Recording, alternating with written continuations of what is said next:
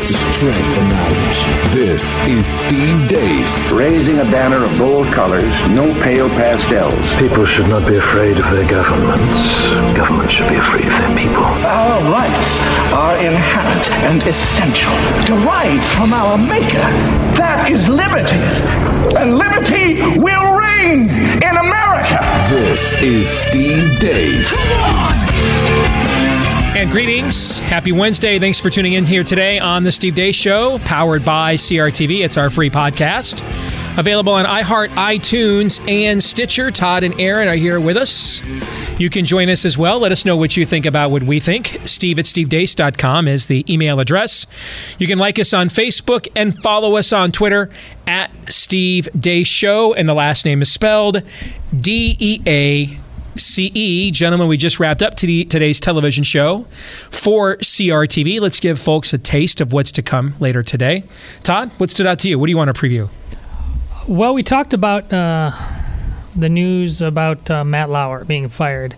And after the TV show and before doing this, you and I were talking out there, and I said, I don't think there's a single issue that I can recall that I am so uncertain about in terms of where this ultimately goes. Uh, I, and that's saying a lot considering we're coming off the heels of that uh, 2016 election when you, we were trying to keep up with a, the changing environment, uh, the new rules of the game. But even that seems like more solid footing than this. I, I just honestly have no idea. Ultimately, uh, a world that was already so deeply confused about things like you know what is a man and what is a woman and transgenderism. How we're going to move on from this, or if it's even possible, I, I just don't know. Aaron. Yeah, that was uh, that was one of the conversations that uh, stood out. Also, our uh, weekly prophet of lamentation and uh, woe, Daniel Horowitz, was uh, on again today. And uh, before we talked about what Todd was just mentioning in the CR roundtable, we actually talked about tax reform, and you won't believe the attitude Daniel had. Indeed. Indeed, it, it's it might not be what you expect. It's not what I expected. So you can find out for yourself today at crtv.com promo code DEACE. crtv.com promo code DEACE and it's the perfect gift for the discerning patriot in your life a subscription uh, to CRTV for Christmas. Use my promo or my name as the promo code. You'll get that at a reduced rate. And that will also get you access not just to our show at that reduced rate, but all of the shows uh, here at CRTV, including from the great one, Mark Levin himself. CRTV.com, promo code DEACE. It's time for Worldview Wednesday. I personally believe elitism, Marxism, atheist, government intervention, secular humanist, liberals and conservatives, materialism, nihilism, U.S. Americans, Christian, globalist, socialist, democracy. Worldview, as the word suggests, is how we look at the world around us. How do we understand life as it hits us in the face. Libertarian. Tea Partier. The free market. Nobody is without a worldview. The only question is is it a good one or a bad one? So it becomes the glasses, the spectacles, the filter through which they're actually seeing life. And the whole universe and the world and human life is understood through that lens. This is Steve Deace. And this is Worldview Wednesday, your college philosophy class via podcast here on CRTV. And just in time for the Christmas season, we are beginning a three week series here on Advent, on Worldview Wednesday, with the intent of answering the question why Christmas? Why did we have to have Christmas? What was happening in the world before we did? What does Christmas really mean?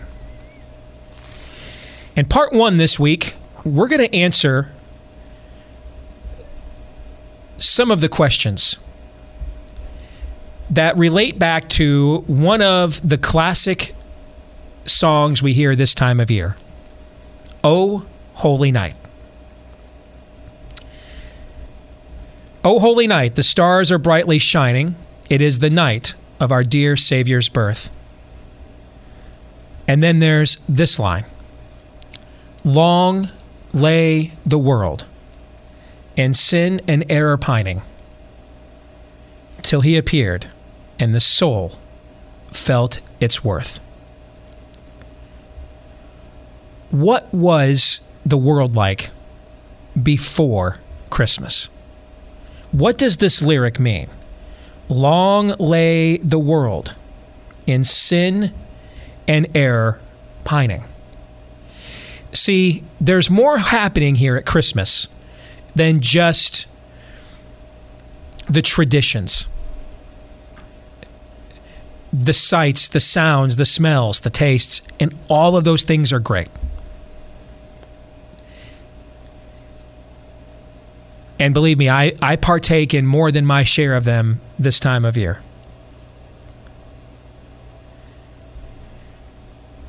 But the reason why this time of year we feel as if stuff seems to taste better.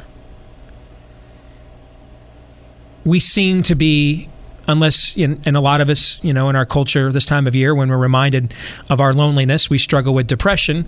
But for those of us that are blessed to not have to struggle through that, we do seem to have an extra bounce in our step this time of year. Our kids tend to behave and mind better. There's a gleam in the eye. How many times have you heard people say, Boy, I wish every day could be like Christmas? I wish it could be like this all year round. Well, you know, this idea that things just seem to be better this time of year is a shadow, um, a morsel of the actual condition of the world before Christmas itself. And it explains why. In the next line of the song, it says, A thrill of hope, the weary world rejoices. Why did angels sing hallelujah? Why did three kings show up, travel from far to see this boy born in a barn? The one child, right? When you left the door open when you were a kid, I don't know if moms still do this with nowadays, Aaron, but when we left the door open when we were a kid, Todd, what did mom say to us? Were you born in a barn? The one kid who could legitimately answer back to his mama, well, yeah, is Jesus was literally born in a barn.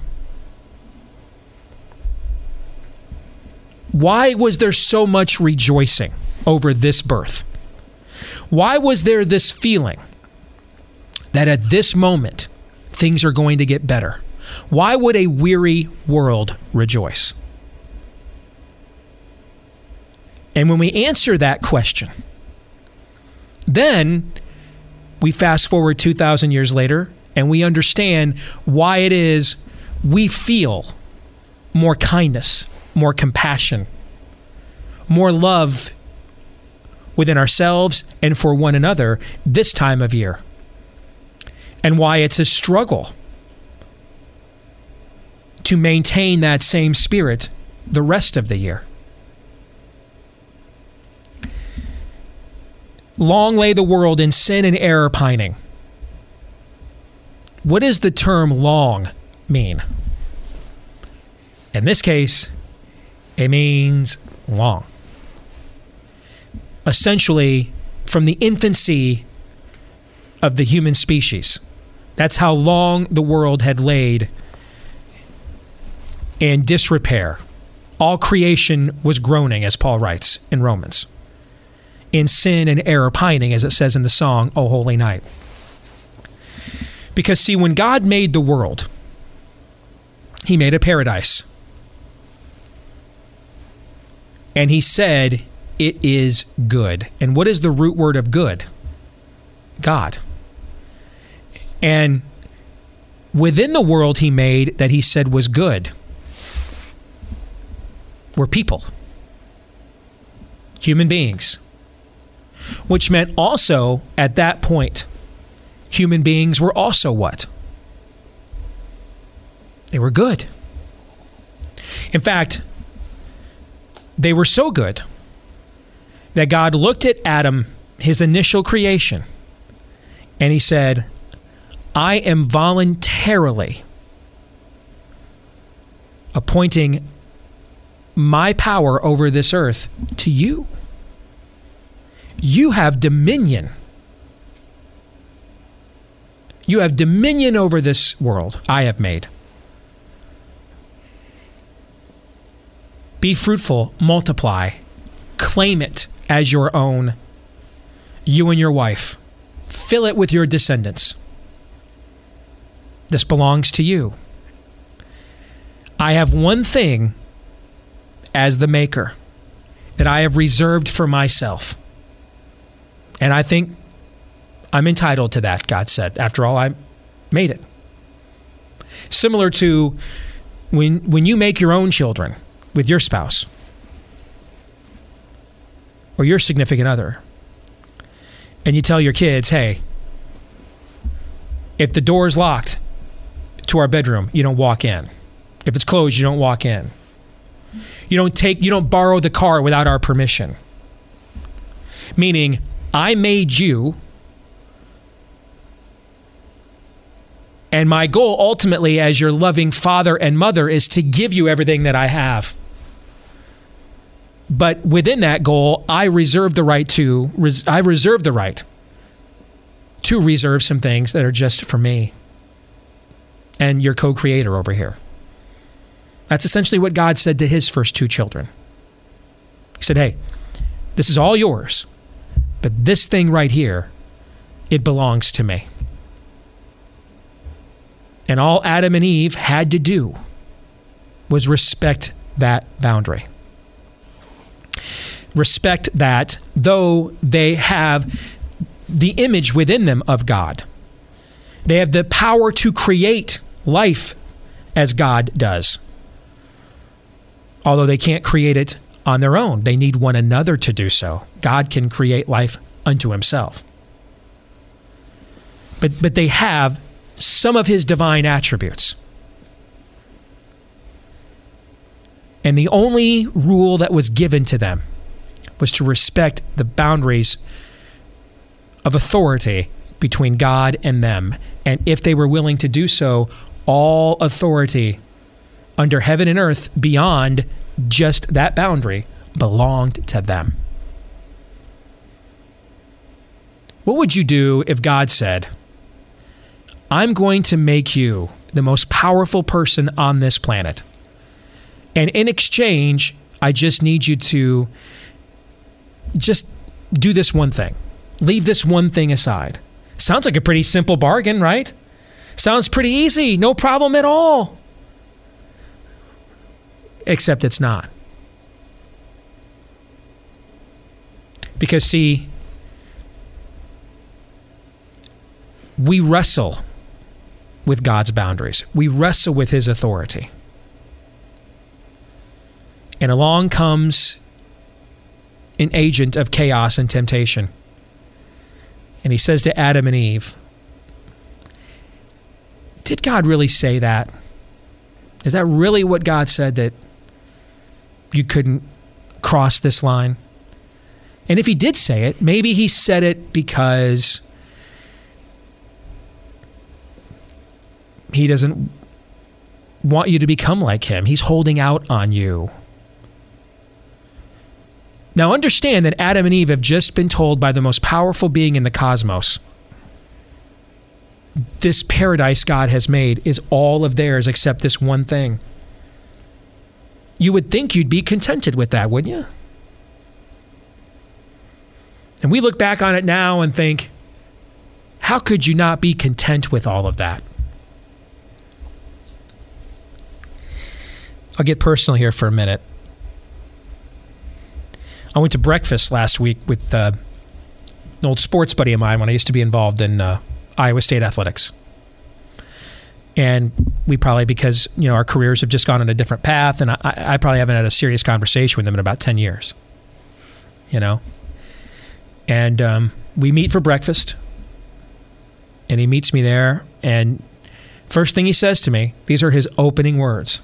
He goes, "So, man, you're look like you're looking pretty good. You've lost a lot of weight. You're in really good shape. I'm impressed." Now, you know, he was an all-conference first-team football player, so I'm going to take that as a compliment given the source. All right. All right. He goes, You look like you're really working out. You're in pretty good shape. Because I follow, I see your daughter was had the lead in hairspray down at the Civic Center. Your other daughter looks like she could, you know, be a model. I see your son scoring tu- scored his first touchdown. Did I read it right? Uh, did I read right that your wife does like sex therapy? He's like, man, that probably has to come with some fringe benefits.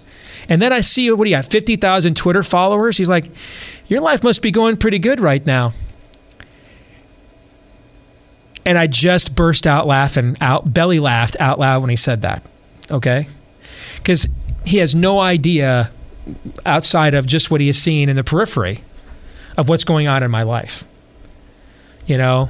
And like all these existential questions I've been asking myself about my career and everything else. Not that they're not important, but I hadn't spoken to this guy in 10 years. We used to work together. I hadn't spoken to him for 10 years. That what I just recited to you was his opening 3 minute greeting to me. And it just literally felt like like the Holy Spirit had hand chosen this guy to take his belt off and spank me with it. You know what I'm saying? I mean, I just I I laughed the laugh of a guy who realizes his own the, the tomfoolery foolishness of his own self pity. Not that you know I don't have some serious questions I need to. An- that's not the point, but the level of angst I'm exhibiting here. Because when and I and, and after I got done laughing, he's like, "What's so funny?" And I just looked at him and said, "Well, when you put it that way, you're right. I really don't have a lot to complain about." How many men would like to get paid? How many men would like to get paid for standing up for what they believe in?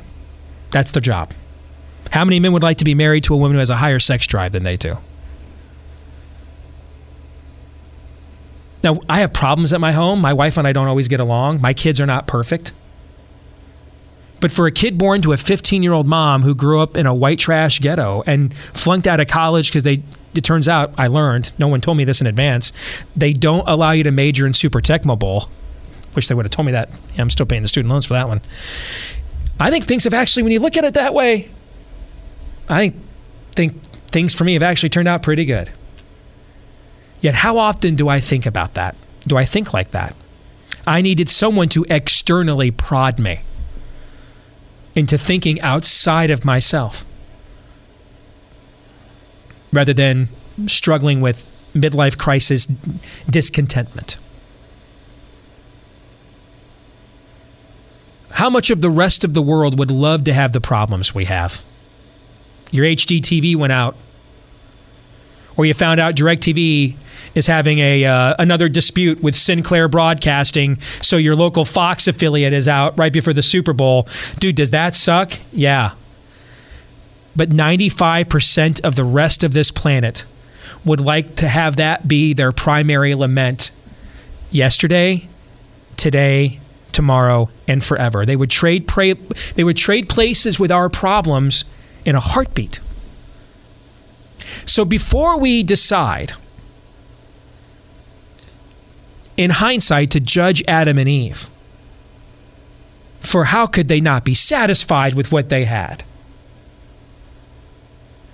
Let's walk a kilometer in their shoes and look around us and, and wonder amongst ourselves how many of us are truly contented with what we have?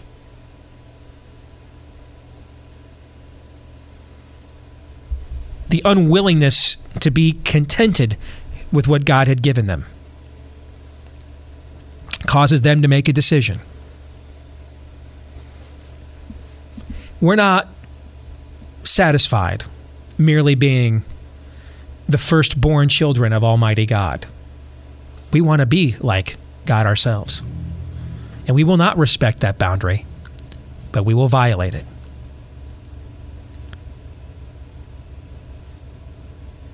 And that choice that was made eons ago is why. In O Holy Night, it says, Long lay the world in sin and error pining. Eons more go by, and we get to the time of Noah. And it is such a time of immorality, cruelty, that God contemplates hitting the Control Alt Delete button on his own creation, and ultimately does. A friend of mine is a historian, Bill Federer, and he hosts the American Minute. He lives down in St. Louis, and a few years ago, he wrote this book called From Change to Chains. And it essentially was a Reader's Digest world history. And what it has found is freedom, liberty, as we know it in America, has been a faint ripple through through time, through the history of our kind. That more than likely we spend most of our time either being conquered by tyrants or voluntarily handing our freedom over to them because we're afraid that we can't govern ourselves. And then their tyrant fights our tyrant, their oppressor fights our oppressor, and mass bloodshed. This is this is the story of humanity. George W. Bush is wrong. We we don't want to be free. Well, not in the way he means. We want to be free of divine accountability to do it as we wish. But not the kind of freedom where I just want to live my life in peace and love my neighbor as I love myself. That's that United Methodist, semi progressive view of the world George W. Bush has that is not what history says is true. History says the opposite. My idea of freedom's probably not yours, and if your idea of freedom's not mine, then I want to take your freedom away. That's what history says about us. And God's idea of freedom is not my idea of freedom. And if God won't give me my idea of freedom, I will just take it for myself, regardless of the consequences, and suffer them later.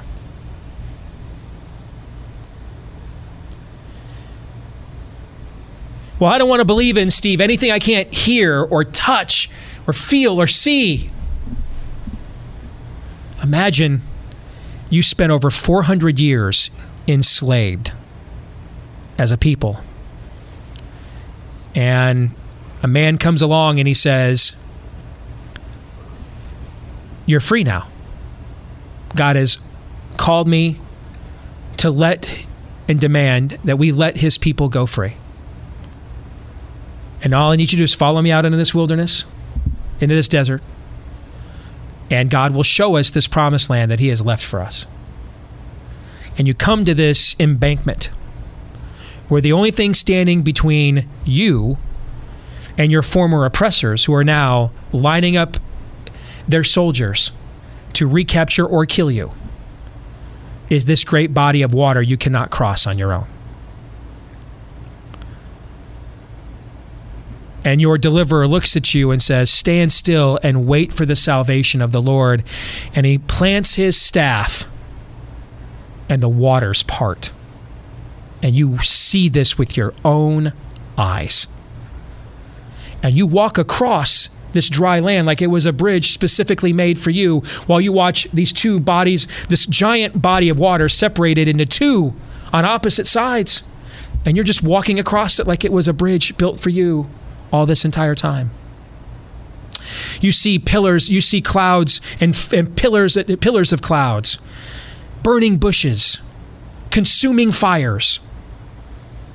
Your people are hungry and they get up one day and there's this honey like wafer sitting in the fields and you just eat as much of it as you want.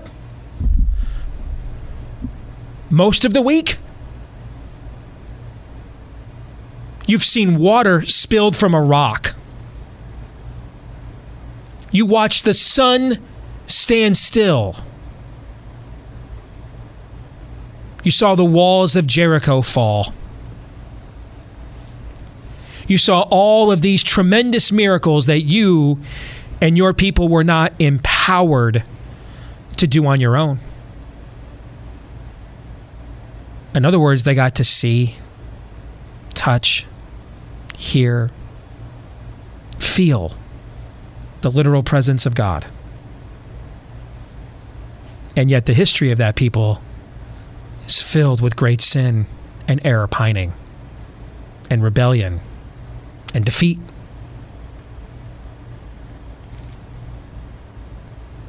Jesus tells a parable of a man in hell who says, Please let me out. Let me go back and warn my loved ones to follow God so they don't end up like me. And at the end of the parable, Jesus says, If they didn't believe Moses and they didn't believe a man rising from the dead, I don't know why they would believe you. Oh, well, Steve, yeah, but that wasn't God, you know. That was, you know, kind of manifestations, not like literally God. If God was like literally here, literally here, Steve, I would do what he asked. Would you? Because he was literally here. We sing this song this time of year, Oh Come, Oh Come, Emmanuel. Emmanuel means what?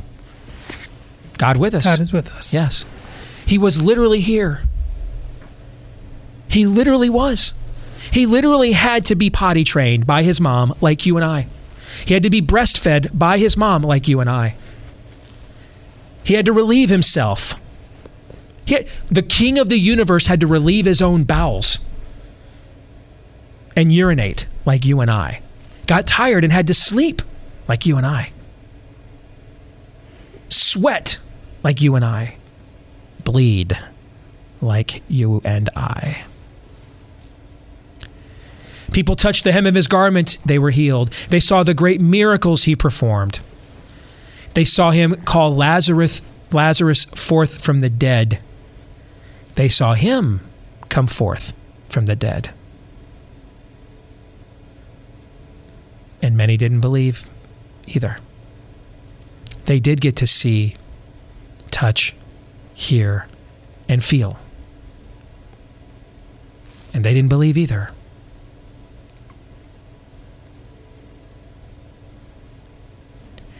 This this was the default setting of this world prior to Christmas. In fact, even since Christmas, it remains the default setting of this world without the acknowledgement of Christmas. This explains why this time of year we sense something among us that we don't often sense the rest of the year. Hallmark runs cheesy romance movies that we all know the plot to all year long. How come their ratings are off the chain this time of year and they're not in May?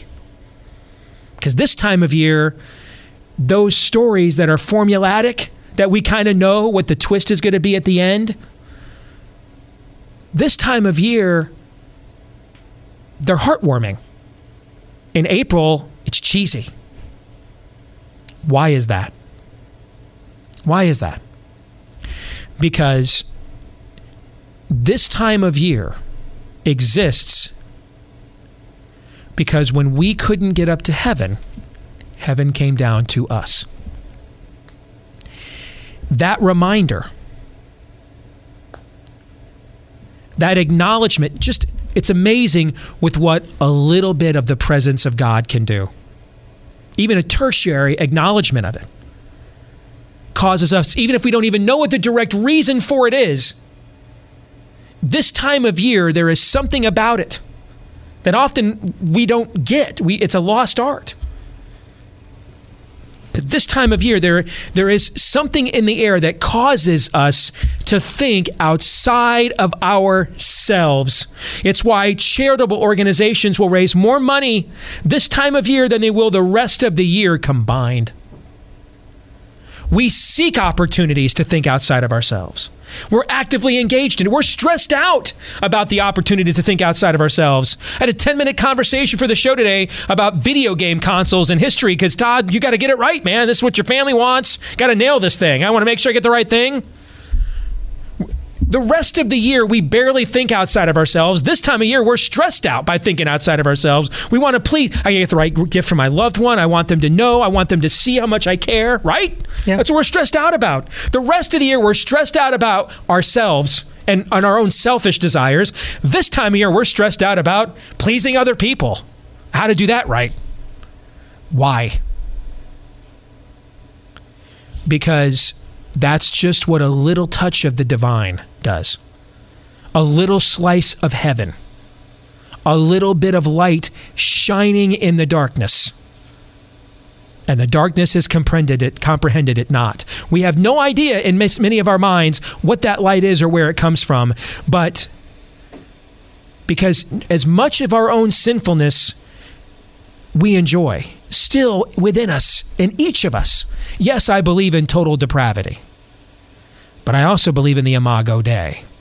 It's why even terrible people can still do great things, kind things, and then after they're done being kind, go back to being terrible. Because when we're prompted to live outside of ourselves, look what we are capable of as a people.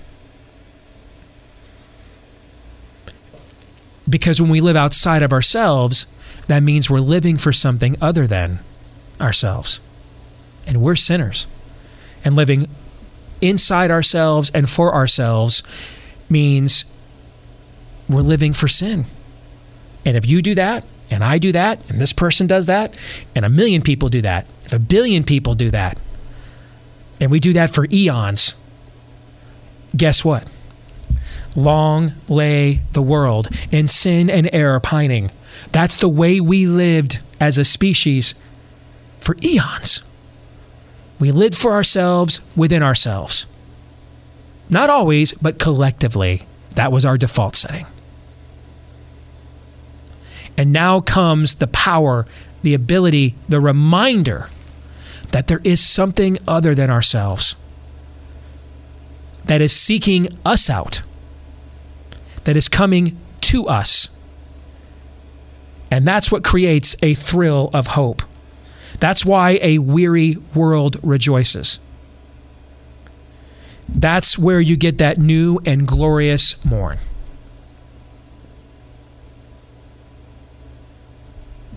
To truly understand why we have Christmas, you have to understand what the world was like before we did. We have to recognize what this world is like when we forget about Christmas. Why the rest of the year feels differently than this time of year does, because we're not constantly surrounded by reminders. Even little things, driving down the, your neighborhood and that one house that has the nativity scene and it catches your eye. That's one little reminder right there about what this is really about. And that it's not about you. Man, look at what just the subtle reminders we get this time of year, how they cause us to be different than we typically are. Can you only imagine the transformation that could exist if you lived with that reminder every day? And that's what we're going to talk about in part two of our Advent series. Todd and Aaron, I'll give you guys the final word. Well, it was prophetic that you mentioned that uh, nativity scene uh, because I I like uh, Christmas lights, and when I uh, first uh, owned the home we're in, I uh, would get up on the roof and do that. And Mostly, I wanted my kids to experience it, and after a couple years, the more I thought about it, I had that moment, and so now uh, and they love this too. But I just have uh, for one Christmas present, I asked. Uh, I don't know. 15 years ago now, I asked for uh, the Holy Family, s- small nativity scene. And they are there in my front yard, and I light that up, and it stands alone. And uh, I love walk, driving through the neighborhoods and seeing everybody else's lights, but I do it for the very purpose that you just said. If who knows who's driving by and who sees that, and uh, what opening that provides the Holy Spirit uh, to do His work. Um, you know, I'm I'm we joke about it, Steve. Uh, you happen to naturally kick into that as soon as we get into uh, November, but I can feel it happening right now post uh, Thanksgiving. Uh, the the things about uh, looking down the checklist, or when is my family going to sit down and watch the the Nativity Story movie? Uh, the we have to get the kids to choir practice for Christmas Eve mass. Um, it's it's a, a fantastic time of year to put first things first. Aaron, it's well said, Todd.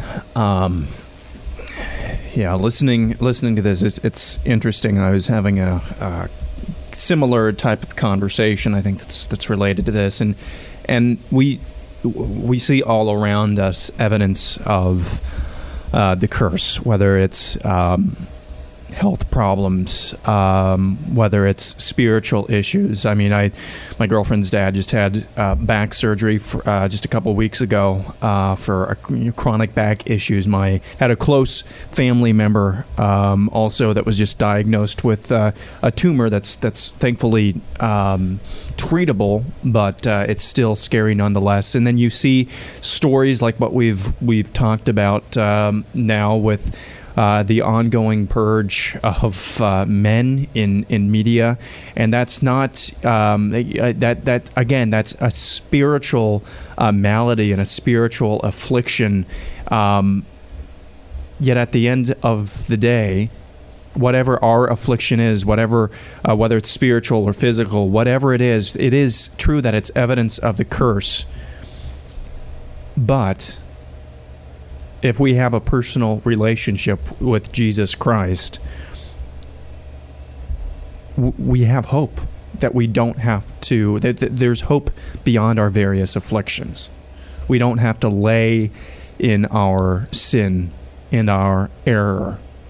And that's why I think at the end of the day, just to rephrase or maybe boil down everything that's been said, that's why there is hope. That's why there is happiness. There we, we have we have uh, the notion, at least, that there is hope beyond whatever um, whatever the chains are uh, that are around um, what it means to be human. There is hope beyond our afflictions. There is hope beyond the curse because of that little baby in the manger. Very well said, gentlemen, both of you. That concludes part one of our Advent series here on Worldview Wednesday, as we're going to spend the next three weeks here during this time on the free podcast answering the question why Christmas? Thanks for tuning in here today. Thank you to CRTV for making this podcast available to all of you for free. Don't forget to join us later today on CRTV. Promo code DEACE at CRTV.com. Merry Christmas, John 317.